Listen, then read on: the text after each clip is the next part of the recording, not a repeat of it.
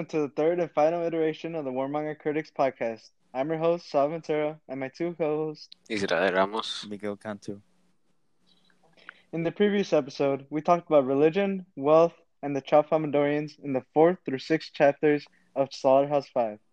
In this episode, we will talk about the conditions of POWs during the last four chapters, an analysis on the Palm Sunday sermon, and also Billy's mental health as well as the bombings that took place during World War II. We will also get some background from a special guest that will be joining us soon. Sit tight as we jump straight in.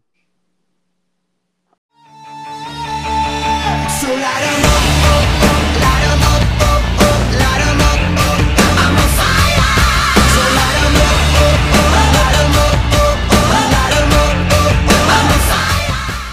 Hello and welcome to our first segment um, today we're here with our special guest, Mr. Solorio. How are you, Mr. Solorio? I'm doing well. How are you guys? We're doing pretty good. So, you want to tell us a little bit more about yourself? Yeah, so I'm a, a history teacher at Kennedy High School. I've taught for six years.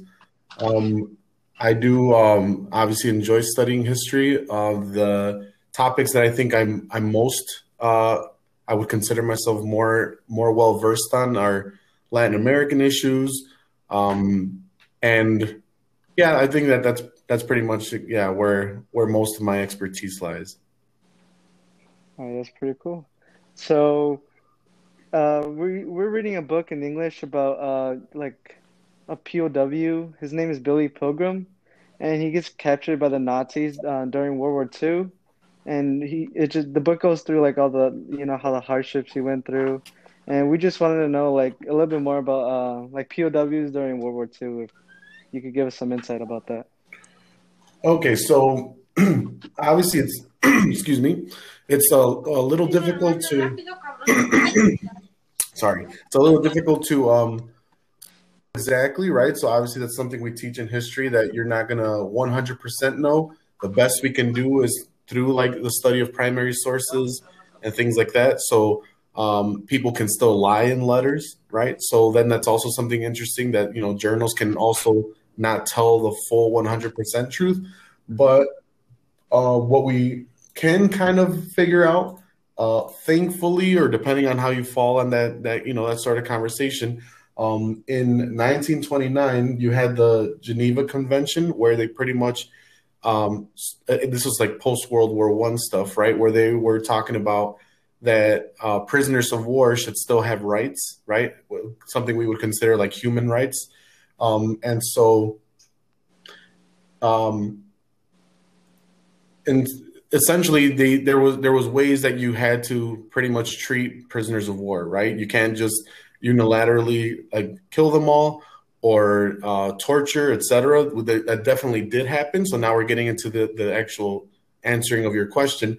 Uh, we obviously know that they were interrogated, right? Where are your ally, where are your buddies? Where where are they hiding? What else do you have planned, etc.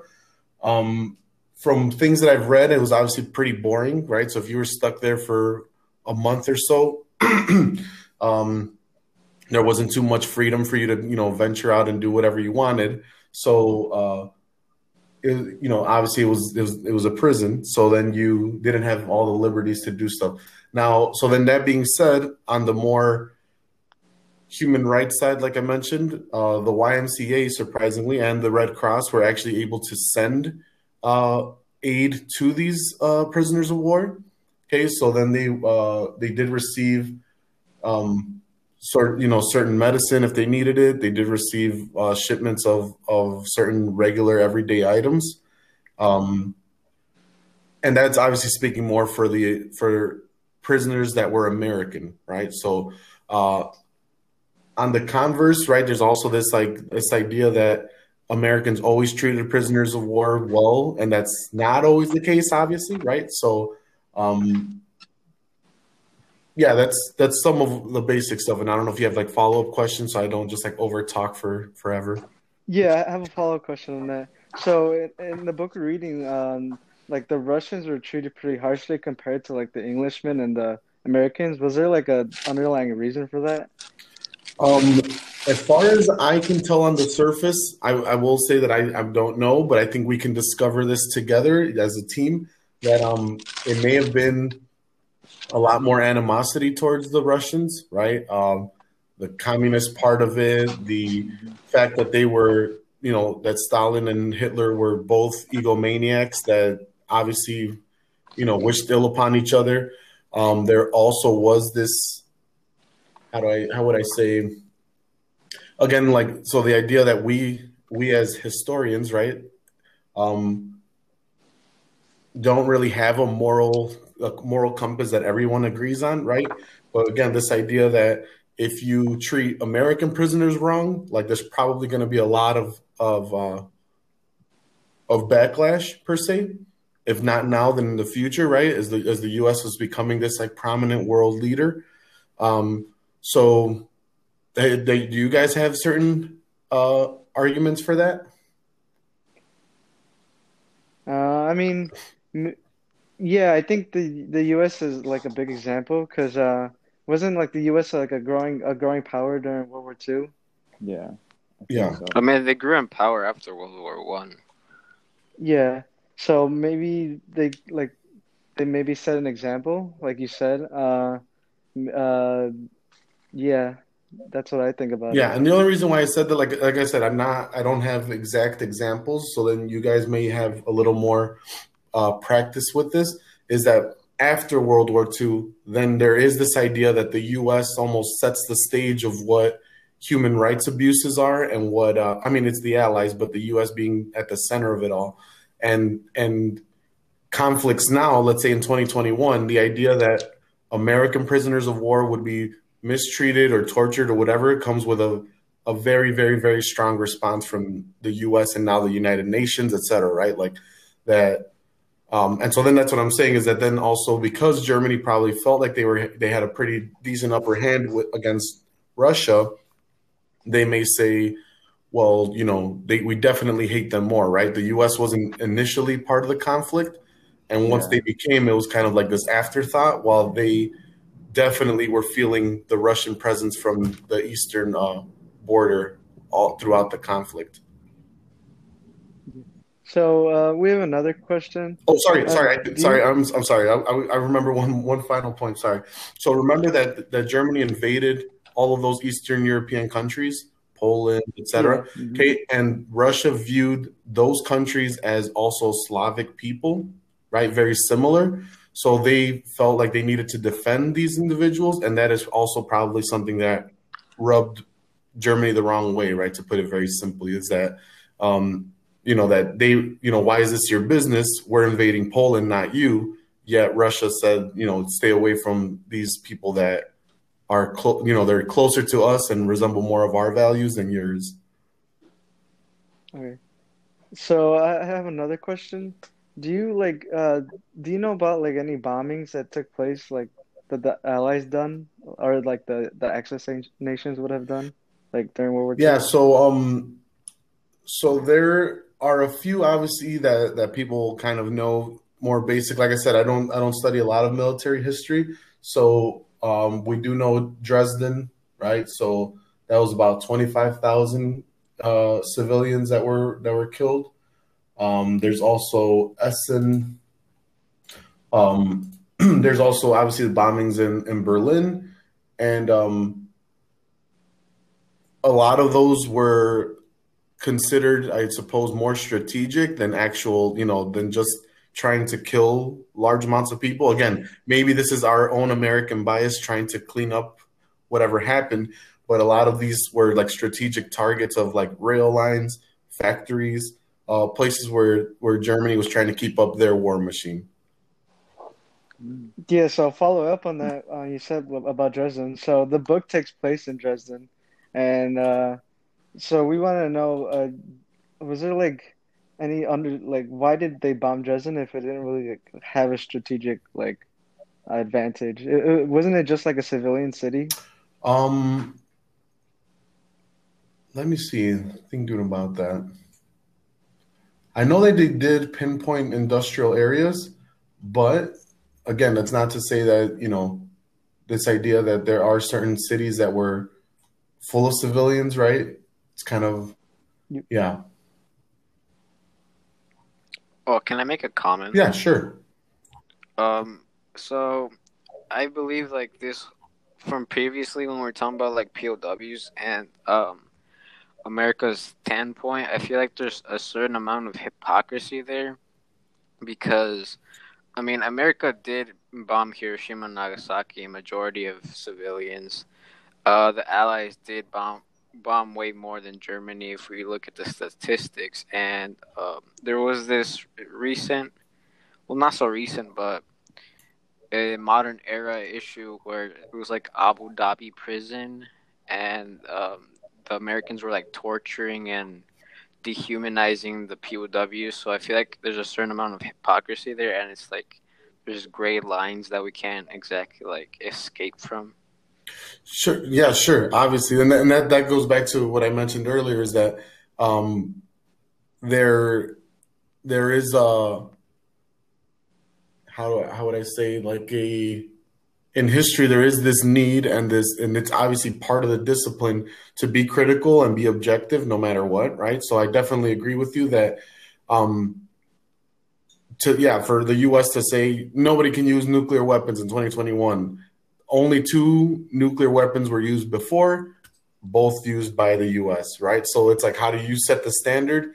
Uh, and as you said, you know, hypocritically enact those actions and then say step back and say nobody else can do it, right? Or nobody should do it. And it's like, well, how come you get to, right? So yeah, I definitely understand that, and I agree. Like as I told you before, uh, as a historian or as a person who studies history, I'm not here to be uh, an apologist for the U.S. for the things that the that the military did and such. Which I know that there's going to be more questions that kind of pertain to this. So, um, yeah. I feel like, uh, like in my opinion, America just wants to show like a set of dominance that they have the better economic resources than than like other countries. I don't know. That's just my opinion. And you're saying that uh, present day, or you're saying during World War II, or you're saying like after? Uh, it could be both. It could be both, like after World War II, because after, because like after they won, you know, they focus more on like on the Soviets, like whether they have the better economic resources, hence why the Cold War was like was there, just to so like like uh who has the better bombs or you know like the the race to the moon like that. And maybe it could be shown like in the present day. I mean yeah well it's not exactly just like an economic thing because i mean they were pretty like pretty bad over there. That you know the struggles with their economy but it was more of an arms race and they focused more of their uh, profit and money towards you know building arms and showing superiority compared to others. Yeah. So uh, moving on, um, so during the during the book, um, there's a guy named uh, Edgar Edgar Derby, and after the after Dresden gets bombed, uh, he goes into looting, and one of the German soldiers actually like accuses him of stealing um, the loot that they're uh, stealing from the dead bodies, and they actually uh like they they had a firing squad of him and they shot him to death. So I just wanted to know like was there like harsh punishments that like were Germans really strict on the like the punishments they gave? So yeah, um so for one, you calling it loot is definitely hilarious. Uh if it wasn't so if it wasn't so uh, so morbid, right? But yeah, like yeah, you know, press X over the body. and so um, yeah, but yeah, I know now. Now everybody's gonna be like, "Damn, that Solorio guy's crazy." no, the book is full of dark. The book is full of dark. Yeah. so then, um, yeah, and so then, um, uh, yeah, so then there's also this that I that I read up in preparing preparing for this. I think the punishments and the and the the brutality got more intensified as the U. as sorry, excuse me, as the as the Germans started to notice that they were probably going to lose. So there was a lot of desperation where, you know, again, these are like individual interactions, you know, between one American or, or one, you know, prisoner of war and one German. that is kind of like showing this example of, of a very desperate and uh, and um, you know aggressive Germany that's going to go down swinging, right? So yeah, I definitely agree that maybe even early on it was it was a, a bit more pacific, right? You know, then also there's you know several years, six years of fighting or so, right? So at first you don't know how long the conflict's going to be, so it's kind of like oh, okay, ha ha ha ha, right? You kind of position each other, you you know strategize. Now after years of this, where every single day is is uh, completely filled up with uh, with this conflict, then there is you know more desperation and more brutality that comes from it.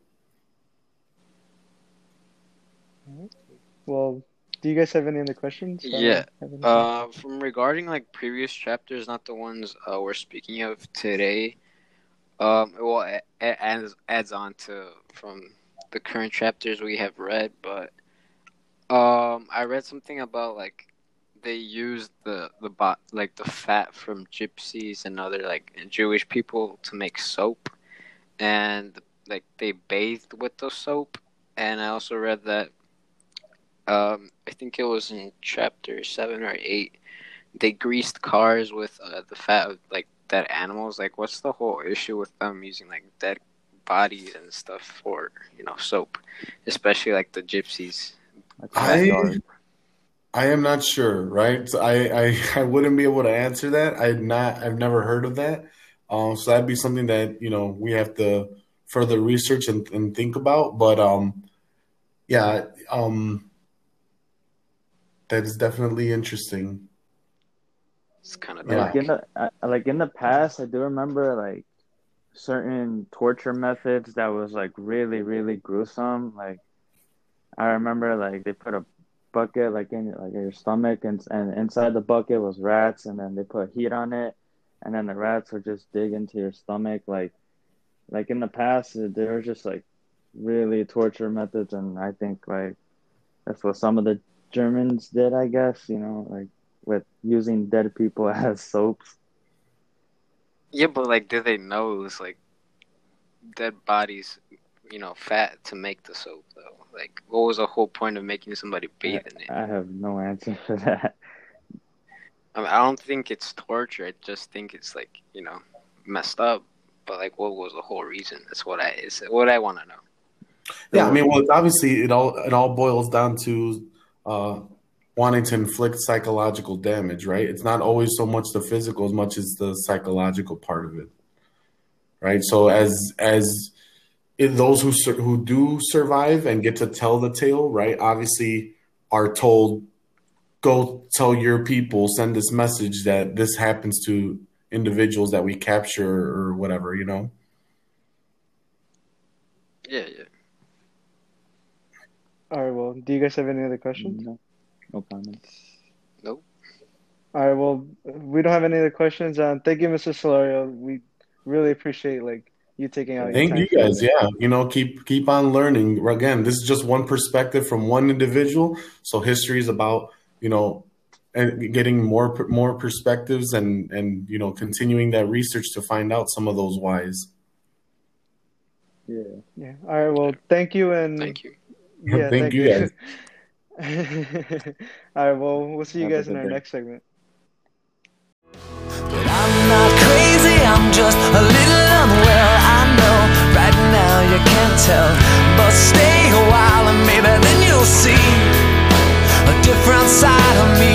I'm not crazy. I'm just a little impaired. So lately, throughout the end of chapter seven through ten, I've noticed that Billy Pilgrim has some sort of odd behavior, like in the beginning of chapter nine in uh, page 343, Vonnegut states, a doctor and a nurse ran out to find what the trouble was. Poor Valencia was unconscious, overcome by carbon monoxide. She was heavily assured. One hour later, she, she was dead. So it goes. Billy knew nothing about it. On and traveled in time and so forth.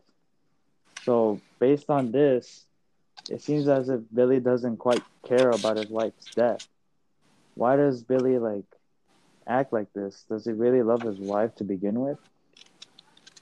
So I think that maybe his idea of death uh, has been shaped by the Tralfamadorians, and they don't really see death as we do. They don't think the person is actually dead. They're just in, you know, like another life. So I think maybe Billy is like indifferent to Valencia's death because he sees that she's not really dead. She's just like in another part of her life. But like also, but like didn't she like have like carbon monoxide and like, she was like that like that like in another world like like is he basically like dreaming of some sort or like sort of in his time travel thing?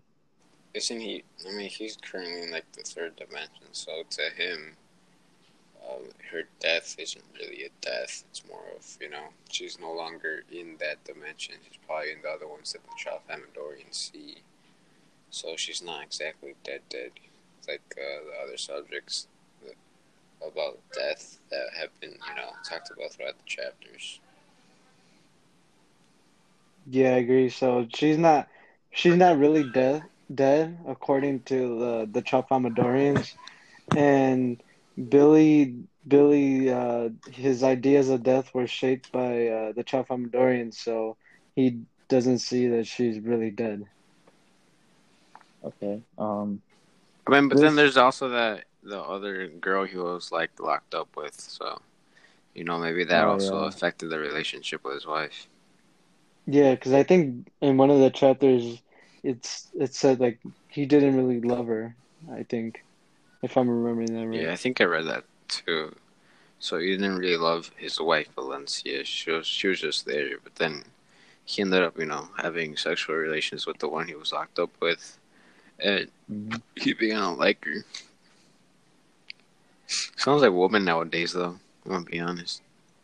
I mean, maybe Bonnie gets to picking like, you know, women and like this current society. I mean, no, no offense, but like you know, I mean, it's not just women though. It's every it's it's, men too. everybody. It's men too. Uh, It's like guys just you know I'm, I'm it's gonna sound explicit, but they stick it in whenever wherever they want. It's like they don't have to love them, and Right. essentially becomes people like fake the love just to be able to have those type of you know sexual encounters. and So it's like currently our generation's not right. So I mean, at the time he wrote this, it was a while back. But Mhm. this really applies to the current society. It's like nobody really loves each other. It's just you know money and you know sexual relations, and there's not really love. and like what Billy did, like kind of when he had sexual relations with the girl he was locked up with, you know, it does like as you said, like depict the current society today because you know you can't really trust no one nowadays. Uh, I mean, like, because you could just like uh have relationships with one person and then they could go on like, especially like like kind of having a girlfriend like they could just talk some like some someone behind their behind your back. So that's kind of what I mean. Like go, going back to the topic of Billy, uh, I have also have another sort of information about his mental health. So Vonnegut states Billy hadn't said much since regaining consciousness, hadn't really responded very elaborately to the news of Valencia's death and Robert's coming home from the war and so on. So it was generally believed that he was a vegetable. There was talk of performing an operation on him later, one which might improve the circulation of blood to his brain. So even Vonnegut, the narrator, gives this indication on why Billy acts like this, or at least in this case, be like a vegetable. But he did mention towards Billy to improve the circulation of the blood to his brain. What does this indicate for Billy? Does he really have a problem with himself? Um, I don't think it's a problem with like Billy. Um, I think he's not really, I don't think he's really a vegetable. I think he's just choosing to stay silent because um, even when he was in like locked up with his uh like the hospital partner, I think his name was like Rumfoord. Um, he talked about like the Dresden bombings, and it, it showed that he wasn't really a vegetable. He just didn't choose to talk. Israel? It's it's a it's a hard thing to say because on one hand, you know, the crash they had that could have really affected them. All right. Well, um, if no one has any other questions, then I'm just gonna end it here, and we'll see you guys in our next segment after uh, a word from our sponsors. See you guys.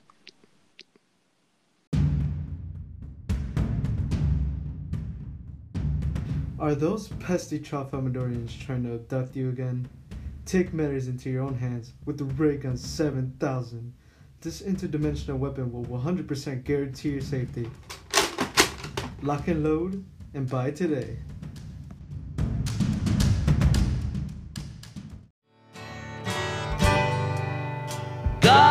Concept by which we measure our pain. Welcome up, welcome back, everybody, to the third and final segment. I would like to call "You're Stuck with Israel." Here, we're going to talk about the Palm Sunday sermon that was given by Kurt Vonnegut. So, I know you guys haven't read it, but I'll give you the gist of it. So, he's at St. Clement's Episcopal, Church in New York in 1980, and so basically it's Palm Sunday, and he gives a sermon, and he's not he's talking about uh, the verses of John 12. So in those verses, what happens is, so Jesus comes to this lady, right, and then this lady realizes it's Jesus, so she brings out this ointment that is, you know, very very expensive in their time, and she she douses his feet with it and she wipes it. And he, she wipes it with her hair. And then what happens is i believe it is uh compl- he was like criticizing jesus. He's like yo why why is this woman dousing your feet with this you know expensive expensive ointment instead of you know selling it and giving it to the poor? And so basically Vonnegut is saying how this is hypocritical of you know Judas who ends up betraying Jesus and stuff, and so what what happens is you know Jesus was saying you know there's gonna always gonna be poor people in the world, this and that, and that will never change, and Vonnegut comments on this remark and he says you know how it's a joke and it's been lost in translation and it's essentially a noble joke. But co- uh, comparing it to the novel, um, este, so it's it's similar in a way how he criticizes society, you know, because towards the end, right before he, right when he ends it, he says, "I thank you for your sweetly faked attention," and you know when I read this, I was like, I was like, damn, he's just roasting people these days, you know, calling people fake, but so I, I I saw this as you know a way of criticizing society because in a sense there will always be poor people. That is true. But Judas is saying this remark knowing he doesn't truly believe in Jesus because he's gonna you know end up betraying him for money. It becomes hypocrisy. And throughout the novel and you know in World War II it's it's very there's, there's a very hypocritical situation because first you have you know the United States and the Allied forces fighting the Nazis, and they're fighting you know, and then when they fight, they they condemn the you know the Nazis for their war crimes, you know, with the Jews and the Gypsies, but then in the sense it's hypocritical to the subject that we're reading on, you know, Dresden, and you know all the bombs on the innocent men and women and kids. And you know it's I, I i read this as you know similarly similarly as a uh, comment against society towards hypocrisy. But what do you guys think you know Yeah, so I think it, it is like a comment of hypocrisy because I think in the novel it stated, um, I, I, think it was the Tralfamadorians that they said that war was always going to happen, and that kind of relates to the sermon with, uh, you know, there's always going to be poor people. So I see the hypocrisy you're saying, and also uh, maybe like if by saying that they kind of disregard the problems at hand and they don't try to fix or like prevent things from happening, like problems in the world. So, for me, I society will never change. It might change like a little bit in a sense, but I think overall, like the hypocrisy of what you just said, I think it will also never change. You know, we we're still gonna have conflicts with other countries, mostly about resources or money, and like, yeah, it just for me, it just might not change. And well, will pro- would it probably last forever? I'm not. I'm not sure of that. And uh, I want to like ask a question. So, um, in the sermon, you said that like he states at the end like um, how people just fake attention towards him. What like why do you think he said that? Do you think that maybe because he's criticizing something that they believe in, they're not going to listen to him? Yeah, because at the start he was telling them how um, people thought of this as you know Jesus, you know, being something against what he said, and it was a sense that people b- believe that you know Jesus is tired of you know being um, unselfish and providing for everybody, and wants this for himself. But he's like he believes that what he said won't really you know get the attention of of the people he's speaking to because you know they're devout Christians and they want to believe this that Jesus is uh, you know such a flawless guy. He doesn't have flaws, and he's pure. And you know, giving this context on what he's saying, he you know is criticizing on how people only want to hear what they want to hear, and they won't hear if it goes against their beliefs. So. Say the United States believes they're they're great people, you know, they're fighting for justice. They're not gonna want to believe, you know, what happened in the novel you know, the Dresden bombings, the innocent women and children that died with these bombings. You know, you read the part where it said, you know, there was um naked high school girls, you know, coming out from the from the rubble or something like that. Yeah, I mean, maybe maybe people don't want to hear negative things. I think that's maybe Yeah. human nature, but um, maybe their opinions are swayed by something they believe is higher order, I guess. So maybe like U.S. citizens may think that the U.S. government's a higher order, and they believe that you know the bombings that they did, like Dresden, they don't really want to hear about it because the government doesn't really want to talk about that. Or maybe for like they don't want to tell like the younger children about it, you know. I mean, Yeah, why I- why would you want to tell your children? Like, Like, oh yeah, remember the time when we just killed a whole bunch of people? That was fun. exactly. Like, why would you like- want to tell your children that? I mean, as society, we don't really have a choice, like, because we have these young children, you know, they're in this new world that they're starting to learn about. So why would we like tell them about like, uh, like the bombing of Dresden, or you know, or like hit or some other tragic events like this that we haven't known about? Yeah, and it's like we want to, you know, hide everything from them, and and I feel like to an extent it's pretty hypocritical because you know we fought the Nazis. We're like, oh, Nazis are bad; they're nationalists. But then if you think about it, we're nationalists too. You know, we just, Mhm. I mean, what happened recently? We we bombed Syria, or you know, the bombs on Nagasaki and Hiroshima. We just killed a bunch of you know Mhm. innocent pe- innocent people and claimed it was um, targets that needed you know to be destroyed to cripple their army. But I mean, a bunch of civilians died. So what makes us any better? And Just because we didn't kill the same amount as the Nazis or something? Like, like, yeah, and we made like a like an atomic bomb just to kill a large number of people, like the yeah, and they were civilians. Exactly. And yeah, they were civilians. They were mostly innocent people. And this goes for Vietnam too. Like we're we basically send out young troops to like fight the Vietnamese and you know they're unexperienced and they eventually they ended up killing a bunch of children and women and or yeah like young people and like their mothers so And then the napalm, and then you know burning people alive.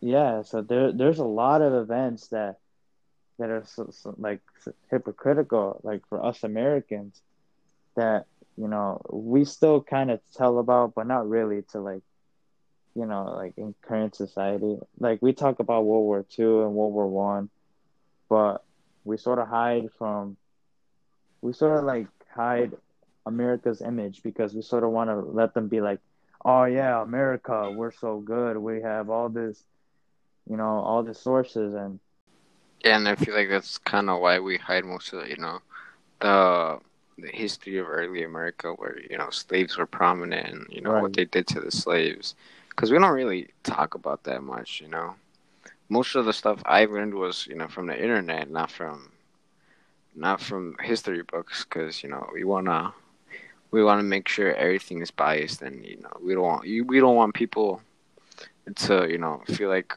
we're not uh we're equals to you know what the Nazis did and, whatnot, but it's essentially what people want to hear, and they're not gonna pay attention to something that goes against their beliefs. right and this But what? or you go Yeah, go ahead. Not you. Uh, but this goes for like Christopher Columbus too. Like he has a he has a day, like you know, dedicated to him. But you know, I learned this like probably like two years ago, or something like that, like two years ago, that he wasn't like who he like once he discovered America, uh, and he you know he saw Native Americans. He he did the total opposite of what he should do responsibly. He ended up like raping a bunch of people if i can remember.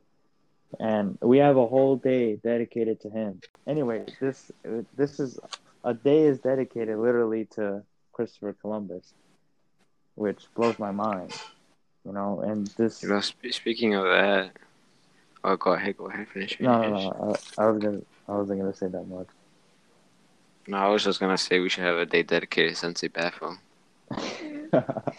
I I, I But- will agree with that. I do agree with that. Uh, yeah, totally. But you know, speaking of you know Palm Sunday sermon, don't you think there's a lot of you know um, Christian uh, symbolism within the novel? Um, Yeah, yeah, I think there is. Um, I think, well, from my personal perspective, from like what we talked about, um, like last episode about like G Pilgrim, Billy Pilgrim being seen as like a Christ figure, and maybe when he dies, like nothing will change. He's like literally the same, and maybe that can be like the beliefs of the Tralfamadorians once Billy dies, nothing is ever going to change because death doesn't really mean anything to them. Oh, speaking about Billy Pilgrim, have you guys ever you know take into account the name Pilgrim? Mm, I haven't I thought of it's odd, like, because who would have the last name as Pilgrim, you know? But You know, pilgrim is in you know being going on a pilgrimage, the same as the followers of Jesus, and to an extent, he travels throughout time, uh, being you know transcending from death. that could I be. felt like that was it was really relates to to uh, this work, you know, Palm Sunday that Kurt Vonnegut spoke on, and I don't know. There's there's so many things that go on, and then in like chapter nine, they speak of the death of Jesus from Trout's novel. I mean, yeah, that could be a sort of symbolism toward, towards his name and sort of him being a Christ-like figure. So, Yeah, yeah. And then going back, you know, to hypocrisy of things. Me and Mike, we work in mine. Holy shit, we have good time. Once a week, we get our pay. Holy shit, no work next day. And, I, uh, and when I read that, you know, I, was, laughing laughing. you know, but then, but then, but then when you think about it, it's like you know, we're we're pretty much as racist as the Nazis that killed people because you know we believe we're superior. We we we don't associate ourselves with the other Hitler? races. Well, that's what I'm. That's what I'm saying, Mikey. Like, like he, we, we say. He's more racist than This is, us. like, one of the I guess what I'm trying to examples. I mean, to an extent, because he actually took action. Exactly. But what about all the other people that didn't take action and what the feelings they harness with each other? Hmm. Yeah. You know. Yeah, you're right. So to an extent, we're still pretty pretty hypocritical, because we say, "Well, we're fighting the bad people," but what if we're the bad people as well? Or yeah, like how to like you don't know how the bad person is going through. You don't know how you know, or yeah, like you don't know how they feel. You know, Do you know? But who is the bad people? or maybe uh, like just sort of puts it out there. You know, just to defend their image. You know, Yeah, what about the Campbell guy, the American that you know was with the Nazis? mm. You guys remember that guy? I do. Yeah, I, Yeah, the Yeah. one that. Yeah, I I do. remember making a Yeah, segment yeah, I about mean- him, about one of his uh, his uh, quotes or writings about like uh, poor people. I think. Yeah, it was like Howard W. Campbell. He was like yeah, traitor, and he he went with the Nazis, and he's an American. So what if some Americans felt the same way, but they didn't take action? So who who is the bad guy here? Just because they took action, but isn't you know the same thought and being racist towards other races? Isn't that the same thing? well, Except I don't think you just don't take action. Well, in my opinion, I don't think any everyone's like. Well, I kind of I was gonna say well I don't think anyone's like I think everyone's good, but I sort of kind of take that back for some people, you know. But still, like Hi- Hitler isn't good. I don't know I, what you're that's the first person that came to my mind. but anyway, but I still feel like and like I read about Hitler as a child. You know, he he wanted to learn more, so I kind of think like everyone was good like at some point. Like they wanted to do things Uh, for themselves, you know, help their families out. I don't remember if this is right, but I remember I think it was Mr. Machiavelli. He said, um, Chris, what's his name? What's his name? Al Capone. He he had syphilis, and I believe Hitler also might have had it, and something about it affecting their their brain or something. So what if, in a sense, like think about it this way: say somebody murders somebody, right? But then you had the same thought of murdering somebody as well. Does that make you any better? But what if, you know, there's something driving you, like something you can't control, and then you essentially take action for the thought you thought? So therefore, what if the thought makes you bad? Or like your And conscience, it's, right? it's not just the action. Yeah, so what if you have that same conscience as the Nazis? Say you're an American, but then you side with the Nazis, but you don't take action with them. You know, you fight them just because people say it's the right thing to do. But does that make you any better? I mean, deep down, you're the only one that's gonna know, but does it make you any better than them. I don't think so. I don't really know, but I don't think so. It's like what I'm trying to say. Because you sided with the Nazis, Yes. but you don't take action. But you're also an American. Yeah. What are you gonna say, so? So, uh, like, yeah, so what I was gonna say was it kind of like reminded me of uh like James Baldwin and his like racism like comments how you there's it's like not enough to be not racist. So maybe that can relate back to maybe um you're either anti-racist or you're racist. And you know, like going back to like the Nazis, like if you have the thought then are you really better than them? Are you a Nazi Are or are you- you not a Nazi? There's no Are like you in with us or against us? Sort of like that. Yeah. And then let's see here, page two nineteen. There's a quote that says, "God is listening to, and on Judgment Day, He's going to tell you all the things you said and did. If it turns out they're the bad things instead of good things, that's too bad for you because you'll burn it, burn forever and ever. The burning never stops." And you know, it says Maggie turned green. She believed that, and she was petrified. So it's similar to Palm Sunday. What you believe will affect you the most. Because if you don't believe it, it won't affect you. But people only want to believe what they want to believe. They won't give attention to what they don't want to believe, what they believe. Or their beliefs may, you know, be sort of like, oh, God is, you know, this amazing figure. He will never um, be selfish, but you know, here says the opposite in the sermon. So in a sense, that's like, Uh.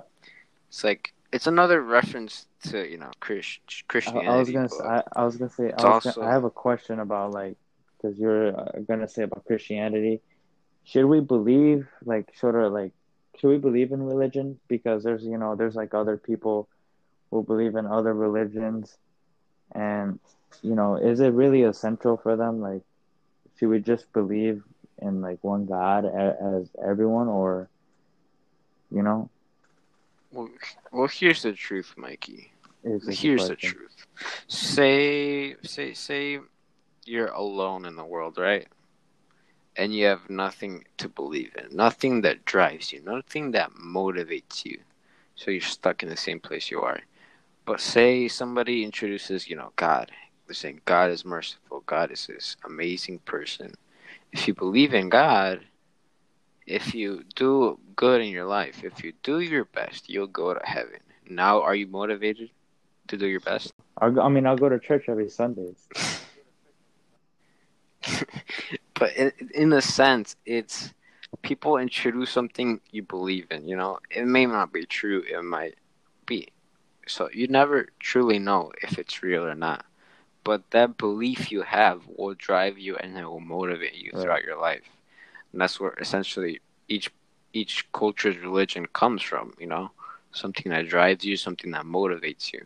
There's no telling which which religion is right, which one it has a true God, if there is a God, you know. But us as you know, uh, Catholics, we're we're gonna believe in God, but in a sense, we don't know if He's real or not. But we have the belief that He is. You know, if that makes sense. But I was gonna say like, why So, can't like- everyone believe in like the same thing? Like is that that's my question. But as you just said, you know, they all believe in like different things from where they come from. You know.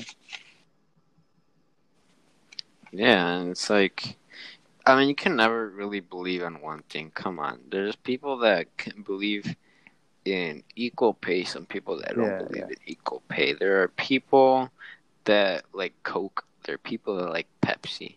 You know, it's what suits you the most. It's not really something universal because there's never something universal that every single person will believe. Some because most people agree, you know, murder is bad but some people like murder. Some it, it satisfies them, Mhm. right? So there's never gonna be a universal thing where every single person believes in the same thing. If that makes sense.